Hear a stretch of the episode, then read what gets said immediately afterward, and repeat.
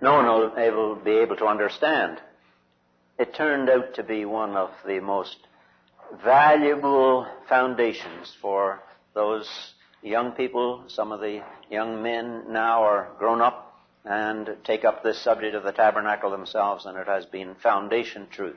This is what it is. Up on the top we have put uh, that little sign which says, the tabernacle reminds us of Christ. Years ago I wondered how I could summarize uh, this whole story, and I put it this way. It is showing us the holiness of God, and it is showing us the beauty of the Lord Jesus Christ. Those two things. And I trust now that as we take up this subject, that these prime, that prime purpose will be ever before us. You dear young boys and girls that are here, this is for you. And if you uh, uh, listen, the Word of God says, the entrance of thy words giveth light. If you let the Word of God enter into your heart now, this will be something that you will, if the Lord leaves you, will never forget. Not because I'm talking about it, but because of this grand purpose that God has. Now let's turn to the book of Exodus. I might also say that we studied this tabernacle uh, in the gospel tent in Nova Scotia for one summer, every afternoon, about 25 or so of the young people, and they took details of it, every last detail, and then during that winter, two of the boys translated all the the uh, scales from cubits into inches and feet. And they did it so completely that when we started the next summer, why, we had everything all there and copies of it so that everyone knew the relative uh, scale that we were going to work on. So they started then that following summer and they made the two models completely, with a few little exceptions which I made. The rest of it is all made by the boys and girls. Three summers, every afternoon uh, during July and August, and it took them three years, as I said, to, to make it. Now this is just one of the models. We're going this afternoon. We will start on the large one, but this is three inches, three eighths of an inch to the cubit. Three eighths of an inch to the cubit. The other one is much larger, and it is one inch to the cubit, and we'll see all many more details. But I just want to give you the general outline, somewhat as we have in the illustration of the whole camp, vast camp that it was, 604,000 approximately men, and if each man had a wife and three children, there would be three million people here surrounding this vast uh, this one central building. One center. I'm going to be emphasizing, beloved ones, one.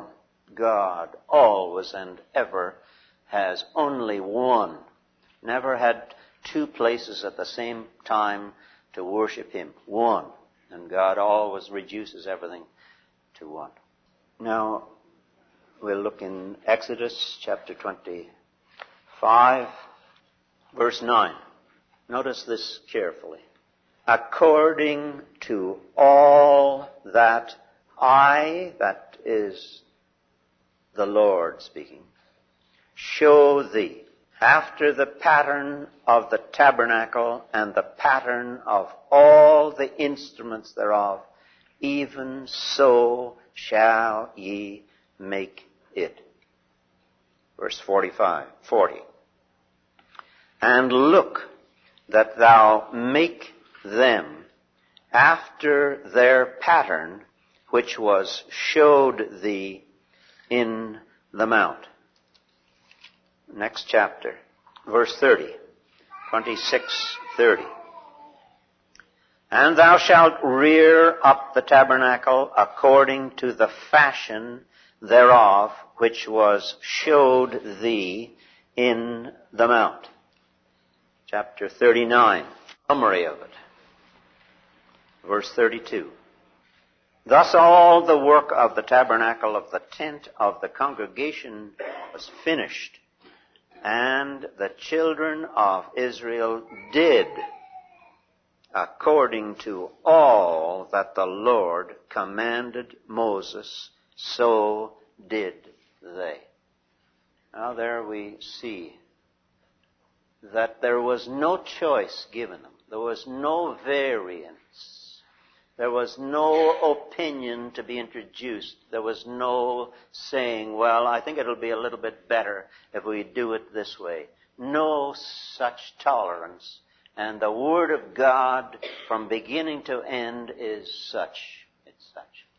Paul said to Timothy in 1 Timothy chapter 1 and verse 3, See that they teach no other doctrine. Now, I didn't always think along these lines, but as the years went on in my life, I saw that my opinion or my wanting to adjust Scripture to what it's, how it suited me was, it was just leading me on into disaster in my Christian life. And I have learned by God's grace that it is when you and I are willing to bow to the absolute authority of God's Word in obedience without reason or compromise or thinking, you and I are going to be blessed. Just like nature, it's all perfectly in order. You can't take a bird out of its square mile uh, of territory without throw, throwing out the balance of nature. Nor can you and I introduce into our thoughts as to how you and I are going to approach God and worship Him on our own and our own thoughts.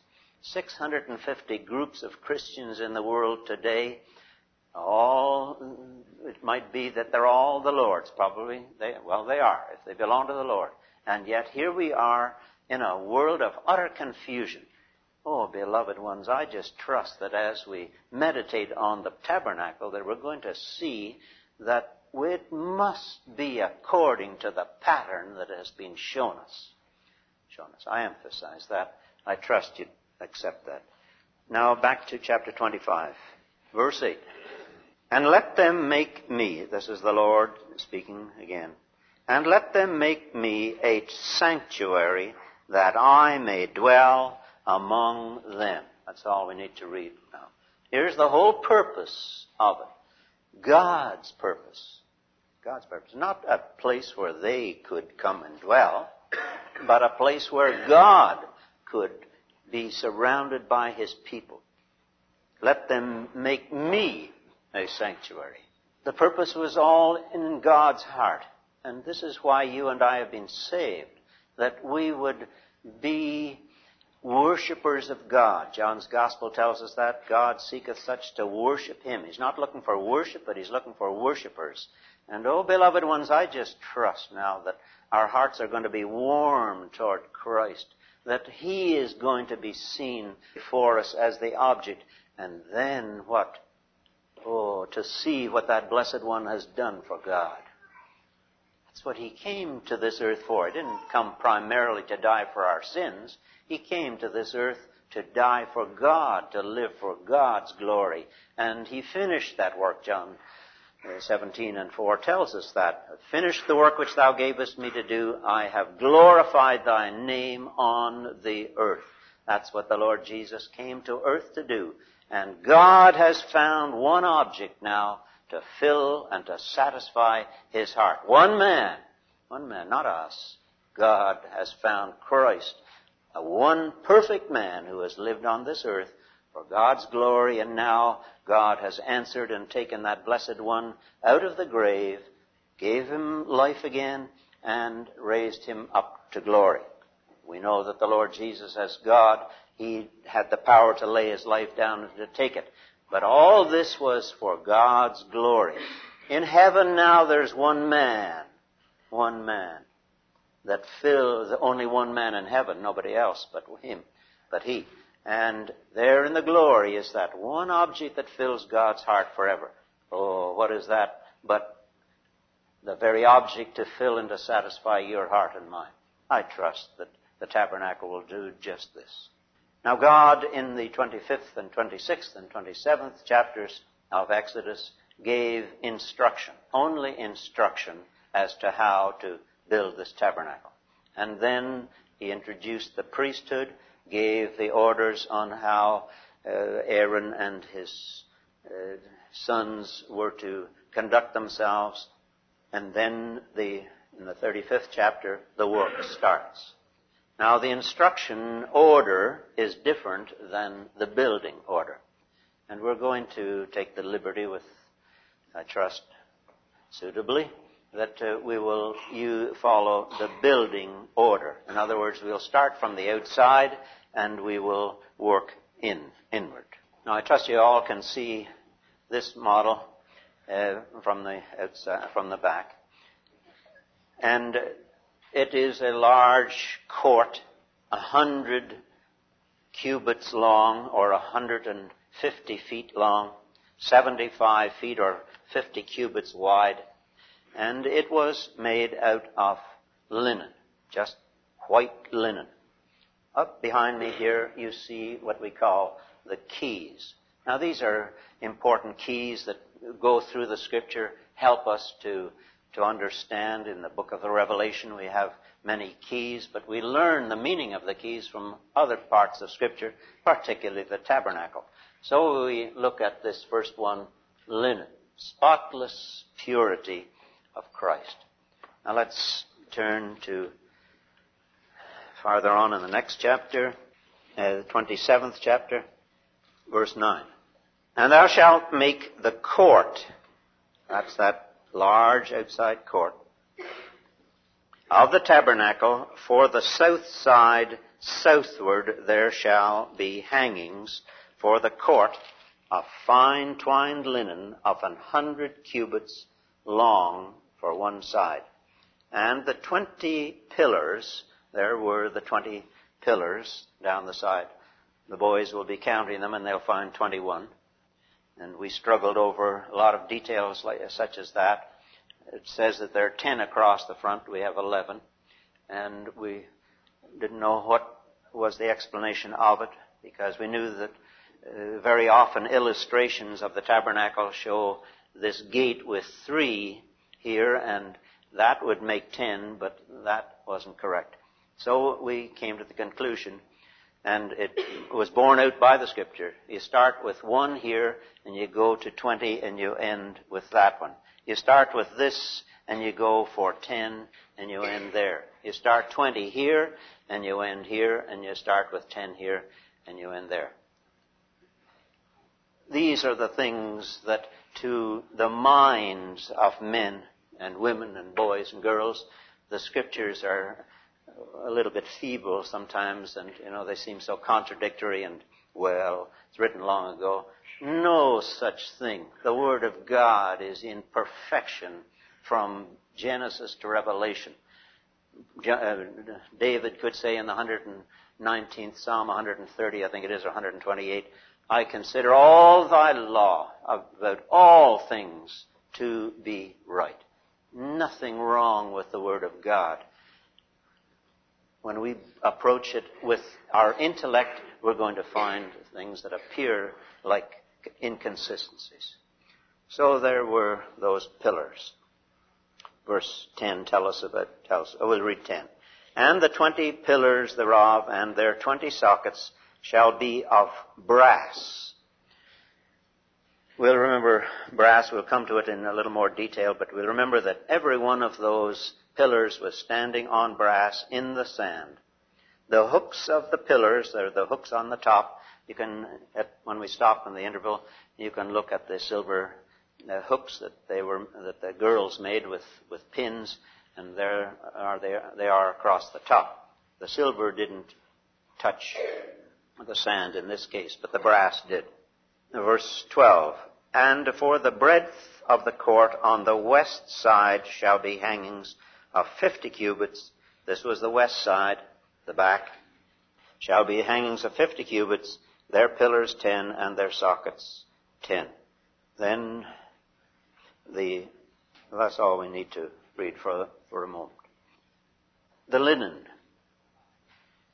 five cubits high, about as high as I can reach. You can always remember, uh, I think that, that about seven and a half feet high. No one could see over it, and it was the only thing that anyone would be able to see if they looked at the tabernacle, if they could see it at all, because there was a great big space here. No one was allowed to come close to it. But if they could see it, all they would see was the white linen. As we mentioned there, a picture of the spotless purity of Christ. I like to compare this to the person of the Lord Jesus. When he was here, I'm sure when I say this to you mothers, you smile. If you had a perfect day, a boy, I think you might be able to recognize him as perfect. I see some smiles coming on the mothers' faces. The Lord Jesus was such. He was a perfect, sinless boy. He grew up to be a perfect, sinless man. That's all the world saw of him. It tells us in John's Gospel that even his own brethren did not believe on him. But they saw, nevertheless, a perfect man. That's all this tabernacle is. It's the person of the Lord Jesus Christ as seen as a perfect man. But across the front, there, as you can see from the front, there was a wide gate. Look at verse 14. The hangings of one side of the gate shall be 15 cubits. That was on this side. One side, 15. Three of these panels, these were all uh, square panels, 5 by 5 incidentally. And there were three, 15, 15, and that would take 30 away from 50. You have 20. And that is the width of the gate. Verse 18. And for the gate of the court shall be an hanging of 20 cubits. Now you see, it all fits in when we uh, don't bring our own thoughts to the scriptures, but listen to what it says. Of blue and purple and scarlet and fine twined linen, wrought with needlework, and their pillars shall be four, and their sockets four. All the pillars round about the court shall be filleted with silver, their hook shall be of silver, and their sockets of brass, and so on. Now, just one little point. The tabernacle always looked toward the east. Whenever it was set up, it was always looking toward the sunrise. You and I, as believers in the Lord Jesus Christ, were looking toward the east, the sunrise. This is our night. Our day is coming. There's somebody here this morning that doesn't know the Lord as your Savior. You're looking toward the west. You're looking toward a sunset and you will never see a sunrise. Always looking toward the east. It was a gate of different, uh, not consistency, but it had something on it that was different. Three different colors, blue, purple, and scarlet. Thirty times or so those colors are repeated in the scriptures. Always blue, purple, scarlet. On the keys we look at these three colors. The blue, heavenly color. Sometimes we look up into the sky, we see a panoply of blue covering the whole world, reminding us of the Lord Jesus Christ, that man from heaven, blue, blue. Lovely color, isn't it? It's not a depressing color, it is an enthusiastic color. Blue. The heavenly man, the heavenly character of the Lord Jesus Christ. Then the purple, the royalty of Christ. He was the son of a direct descendant of King David. He had royalty by right. Joseph was in that direct line and so passed on in the lineage to the Lord Jesus. What did they do to him? They covered him with a robe of purple in mockery. But oh, beloved ones, the day is going to come when that blessed one will come forth in that robe of purple. And yet, in vengeance first. He's going to wear that. We'll come to the characters and we have little figures, the models of, uh, of Aaron, which we will show you later on. And then the scarlet, the earthly glory of Christ he didn't have that here. He let it, set aside his glory when he was here, as it were, glory with, that he had with the Father. he's going to come and he's going to display that too. So here would be like his, his divine character, and here would be his earthly character as a man, and the shedding of his precious blood, that scarlet, though your sins be as scarlet and so on. Why, the mixture of the blue and the scarlet makes the purple. And that is how the Lord Jesus has won his glory as a man, as a man. The glory, 17th of John, that thou hast given me, I have given you. I trust that we are entering a little bit now into the glorious position that we have as children of God. Those colors were woven into the gate. That is like the gate of salvation or the gate of grace. It stood there not open. Every one of these gates and doors that we will be viewing had to be pushed through. Those that take the kingdom are going to take them by force. We're not, uh, it's not like a, a, a supermarket when you come there, the door opens up with a magic eye. No, we have to push through that gate.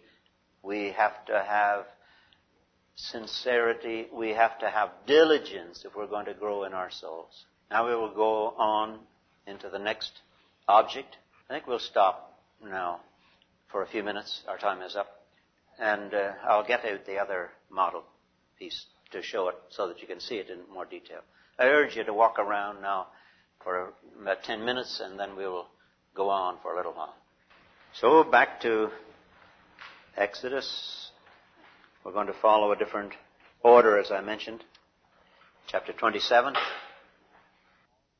And thou shalt make an altar of shittim wood or acacia wood five cubits long, that often repeated measurement, and five cubits broad. The altar shall be four square, and the height thereof shall be three cubits, four and a half feet.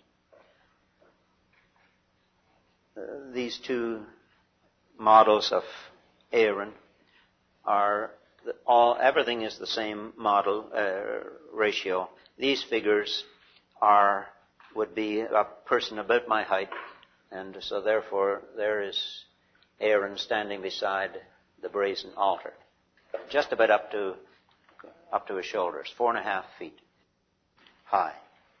Verse two, and thou shalt make the horns of it upon the four corners thereof. His horns shall be of the same, that is of brass, and thou shalt overlay it with brass. And thou shalt make his pans, and so on. Verse 4. And thou shalt make for it a grate of network of brass, and upon the net shalt thou make four brazen rings in the four corners thereof. And thou shalt put it under the compass of the altar beneath, that the net may be even in the midst of the altar. And thou shalt make staves for the altar, staves of shittim wood, and overlay them with brass, and the staves shall be put into the rings, and the staves shall be upon the two sides of the altar to bear it. Hollow with boards shalt thou make it, as it was showed thee in the mount, so shall they make it. Now there was the brazen altar large.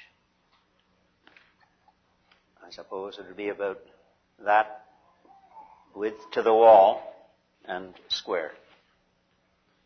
Made out of wood covered with brass. The wood we have written up on the on the chart uh, in the center here at the bottom. Wood, a picture of humanity. Each one of us is a human being, whether it's the Lord or whether it is us. Sometimes it's the Lord uh, that is portrayed in type, sometimes it is us, we who are the Lord's. The wood, as I said, is a picture of the Lord Jesus who came from heaven, God, but became a man. In the case of Abraham and Isaac going up to that mountain, uh, he put, Abraham put the wood on the son. Uh, Isaac carried the wood. And so it's a picture of the Lord Jesus in the Godhead, the one who became a human being. Apart from sin, he was just like an ordinary man. No one would recognize any difference when they would see him. There would be no beauty that would desire him. And so that was a picture of the, of the brazen altar as the place where the Lord Jesus died on the cross for God's glory and our blessing. But we read that it was covered with brass, and brass is very interesting of the three metals, the silver, the gold, and the brass. It was a picture of the fact that it can endure the fire. And if you had three lumps of silver, gold, and, and copper, as the proper word is, pure, brass is, is an alloy, but copper, as the word properly is, is able to endure. And if the fire in our supposed uh, stove was heated up, first the silver would go, then the gold, and lastly there would be the brass still able to endure the heat.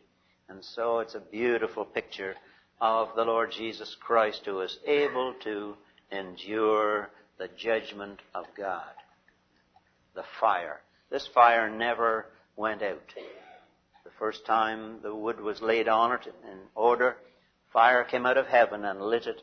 And it tells us in Leviticus, I think it's chapter 8 or so around that, that the fire never went out. It was burning all the time. Now, these are types. No doubt when they were moving this tabernacle, the fire was put out. But when it's saying the fire never went out, it is saying that when it is a question of approach to God, all was available. So, you notice that it mentioned about the grate work in the midst of the brazen altar. It was in the midst, in the middle, halfway down. You also notice that it said that there were four rings on the four corners. Whenever you get four in the scriptures, it is going out in all directions. Some a message going out north, east, west, south. Universal truth. Four. Four rings. The rings bring before us unending love. You noticed also that it said that the grate was connected to the rings. Oh, how beautiful to realize that God's love in Christ, the love of the Lord Jesus Christ on that cross, the bearing of that judgment of God. He did that because of love. Not love to you and to me first, but love to God.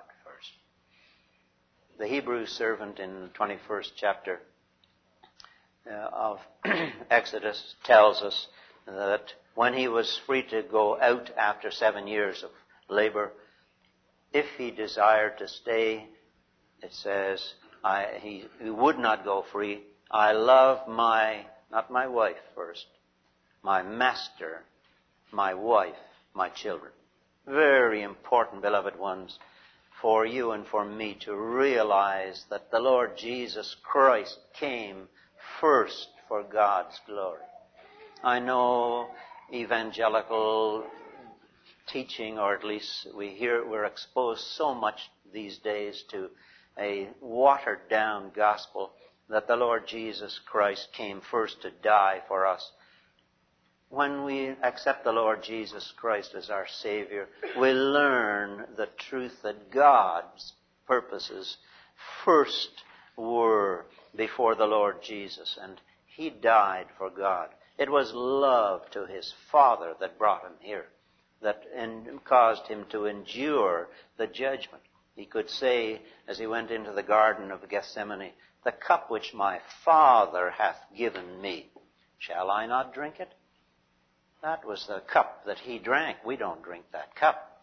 That was the cup of judgment, and he drank that to the bitter dregs from his Father. He was never forsaken of his Father, but he was forsaken of God on the cross. And so these pictures that we see bring this constantly before us if we have an eye to see it. The next thing is that it had staves. It was borne, never, not touched, but borne by the Levites, not the priests, but the Levites, as they journeyed through the wilderness. Telling us today that you and I are passing through this world and that we need to approach to God. Now, we'll be having the bigger model this afternoon, and we'll see it a little more plainly. But it was outside or just inside the gate here, and when a person, I want to emphasize this, when a person had committed a sin of ignorance, not a willful sin. There were no sacrifices in the tabernacle for willful sin. And God is, ab- is abhorrent of that very thought that you and I would willingly sin. God has made every provision for you and for me not to sin. Not to sin. That is what God would assume because of every provision that He has made. Let me quote you the verse. First chapter of Second Peter, verse 3, it says, whereby are given unto us all things that pertain unto life and godliness.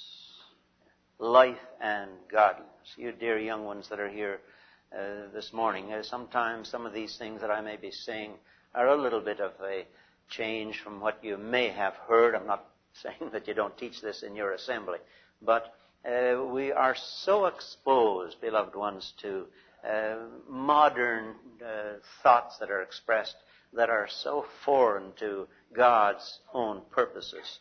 And so it's so important for us to realize God's side of it always, always. Seeing God's side first. Give me an example of it. Leviticus chapter 1, 2, 3, 4, 5, 6, 7, 8 are the offerings such as were carried out in the tabernacle. The first one was the, was the burnt offering. Now, this is paramount for you and for me to grasp this, because this is seeing the cross of the Lord Jesus Christ from God's standpoint. Why the Lord Jesus, uh, what He did, why He died for God. And that's why the burnt offering is first. That's why we see the blue first. This is why we learn to, uh, to hear what God says of the cross God's glory was established on the cross. Never was God more glorified when the Lord Jesus Christ lay dead on the cross. Now you say, well, what about us? Oh, the sin offering and the trespass offering, they are four chapters later in fourth and fifth chapter of Leviticus. And I just emphasize these things to put them in their proper order. So the brazen altar was for sins of ignorance. And when a, an Israelite had committed a sin, he would, could never come without a sacrifice. As I mentioned before, three times in Numbers it says, the stranger that cometh nigh shall be put to death. There is no room, there is no possibility of my approaching God in my old nature.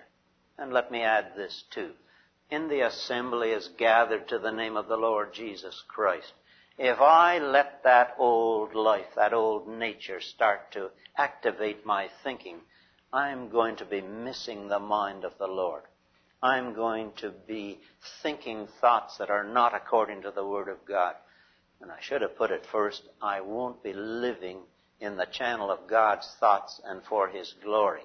So important, beloved ones, for us to to realize these things. The man brought his sacrifice if he had committed an offense in ignorance.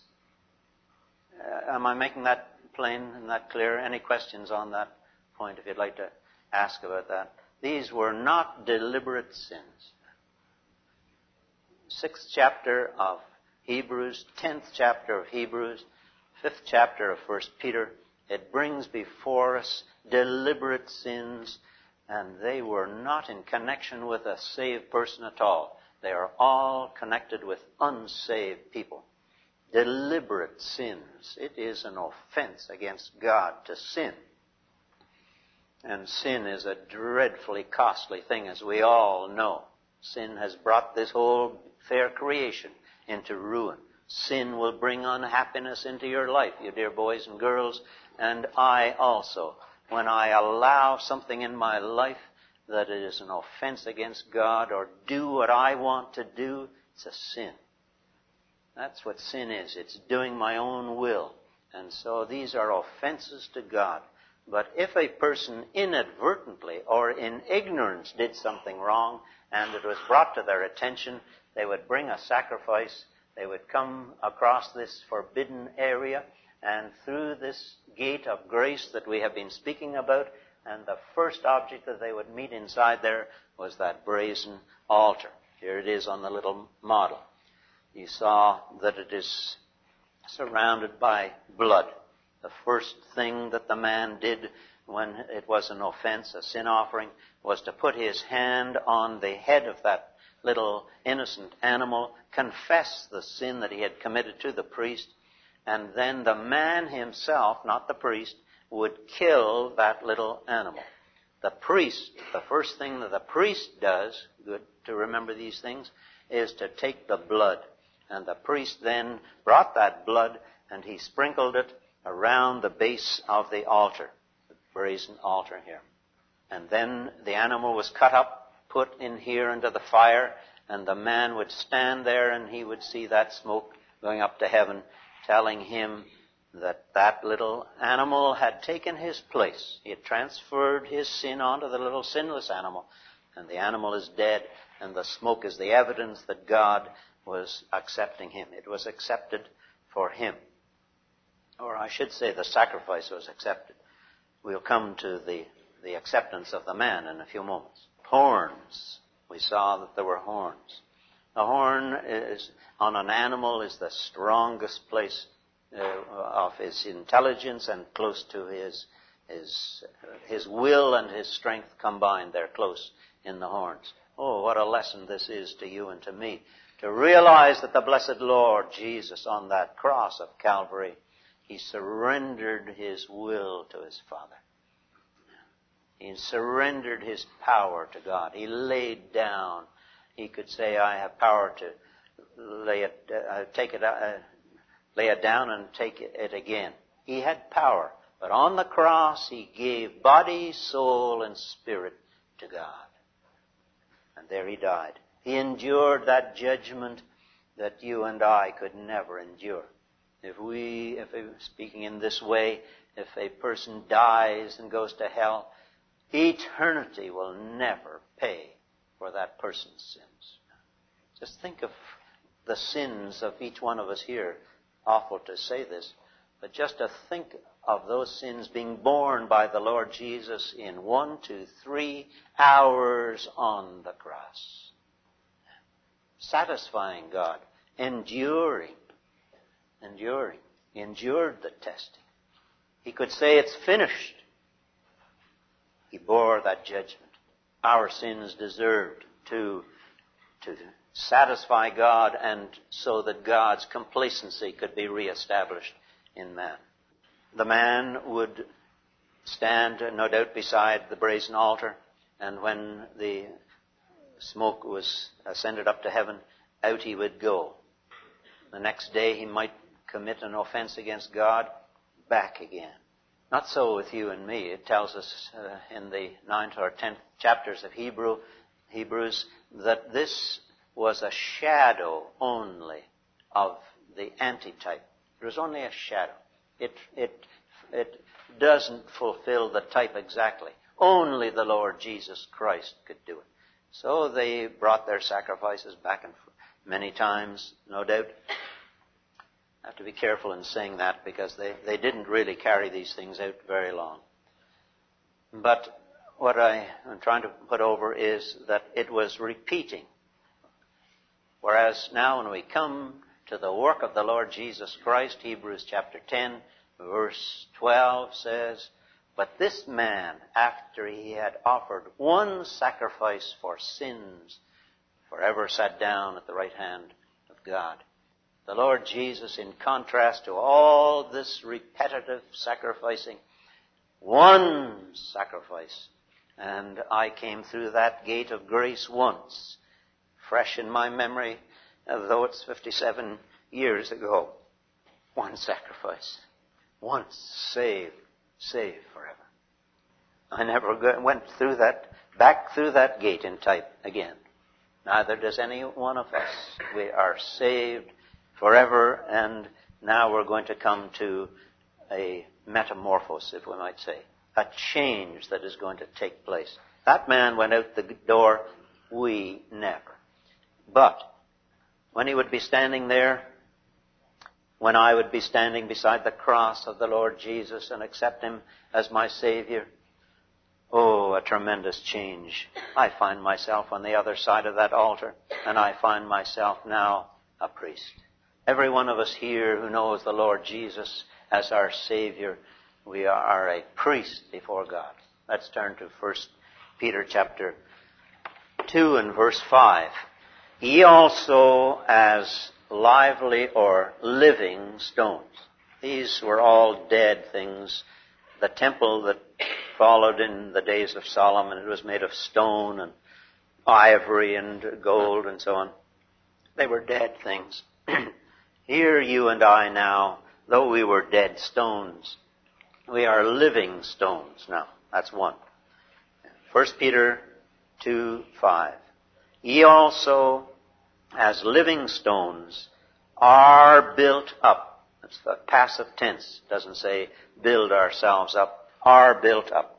A spiritual house. This was a physical house. We're built now into a spiritual house. Second thing. Third thing, an holy priesthood. There was a failing priest, Aaron wearing those white garments, previously wearing those garments of glorious glory and beauty. He was a failing man. First act was to disobey God in the Ten Commandments when they were being given and to build a golden calf and cause the people to uh, bring sorrow and disaster on themselves. He was a failing priest. He needed the sacrifices as well. Christ never. Let me say this too.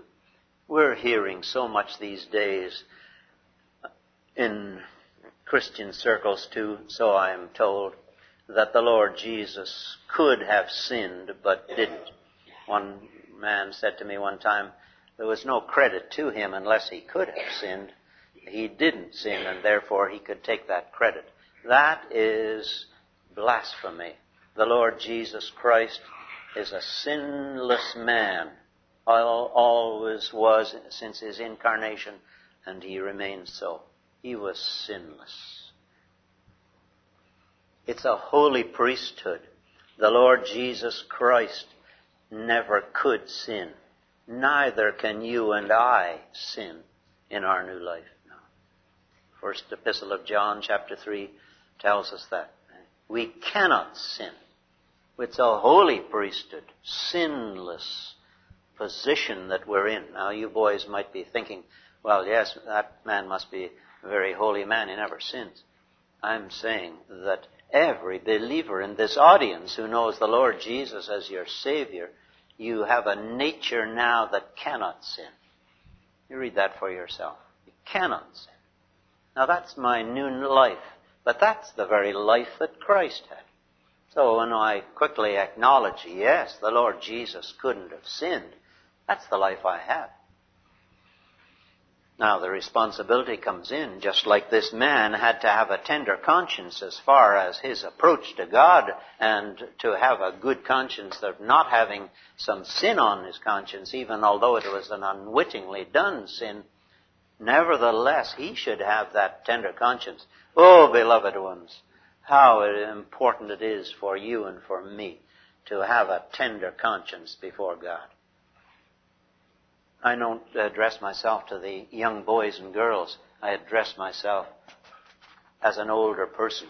And each one of us here, do we know the Lord is our Savior? Oh yes, we readily agree to that. Are we living in holiness before God?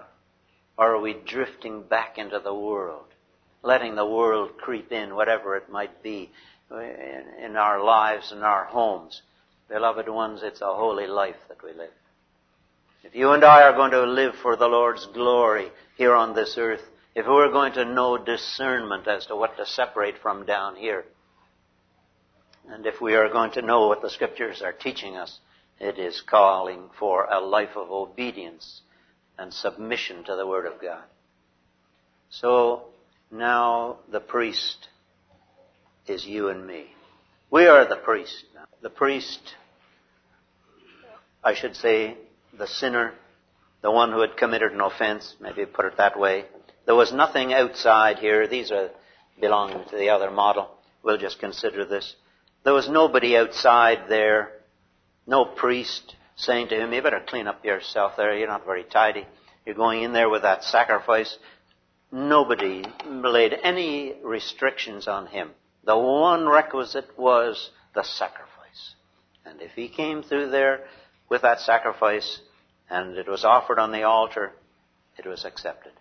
But when you and I have become a priest now, oh, the whole story changes. We're going to consider the priest. Here he is. And we will think of Aaron, here he was, wearing his garments of glory and beauty. He had four boys originally. Four, we remember, is the truth going out in all directions. For Two boys didn't obey. They didn't obey. They brought strange fire. Instead of taking the coals from that brazen altar, they brought some strange fire. They came through that gate and they went in and they died. Both of them. Nadab and Abihu, the older two sons of Aaron, they died. Aaron has two sons left. Two in the scriptures, two in the tabernacle. It all, almost always brings before us the truth of the church, the Jew and the Gentile brought together. Two or three gathered to the name of the Lord Jesus and so on. Two almost always is referring to the church, the body of Christ. Aaron is a picture of Christ, gone back to the glory. You and I are pictured by the two sons of Aaron individually, not collectively in the church, but individual members of the body of Christ. So we're going to remember that we are like Aaron's sons. Now, Aaron, we're coming through here, and we have are we going to do some work of the uh, in connection with the tabernacle. Let's read now in the 30th chapter of Exodus what was required. Verse 18. Thou shalt also make a laver of brass. We live in partly French city, and this word is often used. Laver means to wash laver les mains means to wash your hands. The priest now is going to be approaching a new object.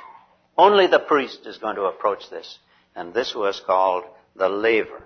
And it was made not of wood, but only of brass. Here it is in the enlarged model. No size given to it, but it was made out of brass, made from the looking glasses, incidentally, of the women who gathered wherever it was, outside the tabernacle and watched the proceedings and watched it being built and so on. And so they were asked to surrender their looking glasses, vanity, we might say, or that which they would see themselves reflected in. This was to be used to make uh, this laver, made out of all the looking glasses, tells us later on, 36 or 37th chapter. So we read on now in verse 18. Thou shalt also make a laver of brass, and his foot also of brass, to wash withal, and thou shalt put it between the tabernacle, here was the tabernacle, and the brazen altar. There's the altar. Here it is to go between the two. Very significant. And thou shalt put water therein. No blood now, just water. For Aaron and his sons shall wash their hands and their feet thereat when they go into the tabernacle of the congregation. They shall wash with water. Notice this. That they die not. Or when they come near to the altar to minister, to burn offering made by fire unto the Lord. So they shall wash their hands and their feet, that they die not second time. And it shall be a statute for ever to them, even to him and to his seed throughout their generations. Now we'll pause there. Now here comes a very grave restriction for the priest. If that priest had been receiving 50 times sacrifices during the day. 50 times he's washed his hands and his feet at that brazen altar with water. Might look at his hands and feet and say, well, look, they're uh, washed 50 times. Surely that's enough. And he says, I don't need to do it dead. It's gone. Now, I'm sure that right here in Los Angeles, they're teaching that you could lose your salvation if you fall away. A man told me one time, why, he said Satan fell away. He was an angel, and there he fell away. If he could fall away, I can too. Well, we want to emphasize that, of course, it cannot be. The finished work of Christ saves you and me for eternity. But what about those sins that we may do, possibly inadvertently, possibly just carelessly. What about those sins? Can I come into the presence of the Lord Jesus on Lord's Day morning with unconfessed sins on my conscience? Yes, I can, physically. But as a priest, I'm dead if I do. And I have done that, I have to confess. Not moral sins, but careless, worldly things allowed in my life, unconfessed to the Lord. Just going through the routine of it. Oh, beloved ones, we need to be stirred on these things. That priest would die. And so will you and I as a priest if there are things that we are allowing in our life, worldly things that we are going on with that are hindering our full enjoyment with the Lord day by day. I must confess those things to the Lord. 1 Corinthians 11 makes it very plain, doesn't it? Let a man examine himself and so let him eat. Don't stay home. To examine ourselves. That's why on Saturday, this is Saturday, isn't it, today? So important for us to be in preparation today for what is ahead of us if we're left here tomorrow. Not to be up late Saturday night and yawning when we're coming into the meeting on Lord's Day and coming in late and carelessly dressed and so on. Oh, beloved ones, I'm not pointing a finger at anybody I'm pointing a finger at myself. It is so important, the holy presence of the Lord Jesus Christ. Are we going to come in carelessly? I often cite this I read years ago of the coronation of Queen Elizabeth. It doesn't mean much to you folks, maybe a little bit more to Canadians, but a lot to the British. I read there at the coronation of the Queen that they sat in Westminster Hall and there wasn't one person ever heard to cough in two hours when the ceremony was going on. Who is she? She's nothing. She's just a, a woman here on this earth. But I thought, oh, how, how careless we are when we are gathered by the Spirit of God into the presence of the Lord. Would we come in late? Certainly not. We'd be there 15 minutes before. They were there one hour before in that coronation. One hour before, every seat was filled. What about the Lord's presence? Holy presence of the Lord. That laver is so vital for us as believers gathered to the name of the Lord Jesus Christ. No size to it, no blood connected with it. It was for the priest, and as the priest would approach to that laver, there he would see himself reflected in it because it had those reflective qualities. And there he would see himself. When you and I, beloved ones, are believers in the Lord Jesus Christ, the blood has been settled set on us once. But now we need the washing of the water by the Word. Let's turn to the verse in Ephesians 5. Verse 26. That he might sanctify, that's the Lord Jesus, that's his present work. Verse 25 is the finished work on the cross. 25 is like the brazen altar. 26 is like the laver. That he might sanctify and cleanse it with the washing of water by the word. Now there it is plain? I need, I don't need, need to get saved when I have offended against a holy God. I need to come to that laver. I need to come to the Word of God. And when I come to the Word of God, what do I see myself? What do I see but myself? My inadequacies, the things that I am allowing, careless things in my life. Oh, as I think it was one of the fathers, the early fathers, said, this book will keep me from sin or sin will keep me from this book. You dear young ones here, are you getting into the habit of reading this word for yourself? Not only young ones, each one of us. Has, is this word read by us individually? We take our breakfast, but what about feeding on this precious word? For ourselves, nice to have our parents read the scriptures, but oh, how important it is for you and me each day to be reading the Word of God. When I was younger man, I got into the habit years and years ago of never going out of my bedroom until I read a chapter regardless of who was waiting for me. And it got, I got into such a habit that at night, the last thing I would do would be to get my Bible beside my bed and my glasses beside the, the Bible so that I couldn't say, well, they're way over on the other side of the room. I'll, I'll uh, read later on. It is so important for you and for me to remember that laver, the reading of the Word, the keeping of us clean, so that we're going to be living for His glory, so that we're going to be discerning His mind, and so that we're going to know how to live in this, uh, this awful world. Just water in it. Pain of death. They died. Incidentally, just in passing, the laver was in the wilderness. It was small. No doubt it would be able to pass through the, the posts of the, that outside gate. But when they arrived in the land and the tabernacle was no longer used and they built the temple, it tells us that the laver there was a sea. It was big. So big that 12 animals made out of brass were all underneath it, and this great big bath was set up on top. A picture of the millennium when we won't, when persons won't need to be saved, but when there is going to be righteousness reigning on this earth, and there is going to be so much of that constant clean, keeping clean before the Lord. Everyone is going to have to obey in that millennium. We won't be here, but the millennium is a picture of the perfect reign of the Lord Jesus Christ.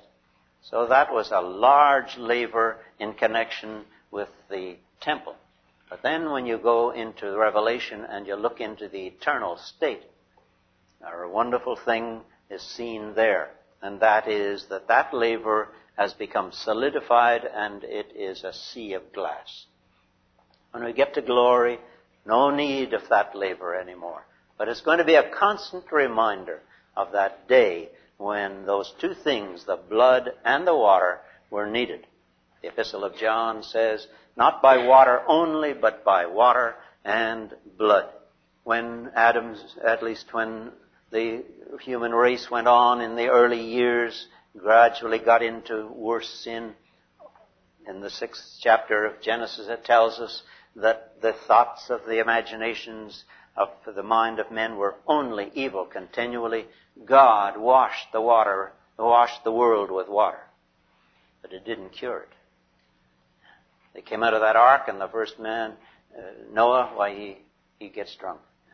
That water wouldn't cleanse the world. The blood of Jesus Christ alone is able to do that. Just think of that. That the blood of Christ is able to forever wash away the sins of three and a half billion people that are on the world in the world today. Three and a half billion. It's able to, as we often say, it's able to save the sins of the man that shed that blood. Just think of the power of the blood of Jesus Christ. That is what the brazen altar is a picture of, and so is the Word of God just a secondary thing. It tells us in Romans chapter 5, much more being justified by His blood, we shall be saved by His life. Blessed Lord Jesus in the glory today. What is He doing there? Waiting? No, He is that laver, washing you and me day by day through His precious Word. May there be, beloved ones, that necessary tender conscience as we go on through this corrupt now and dark world, the constant coming to the Word and washing, keeping clean, so that we're going to be living for His glory, so that we're going to be discerning His mind, and we will know what to separate from down here.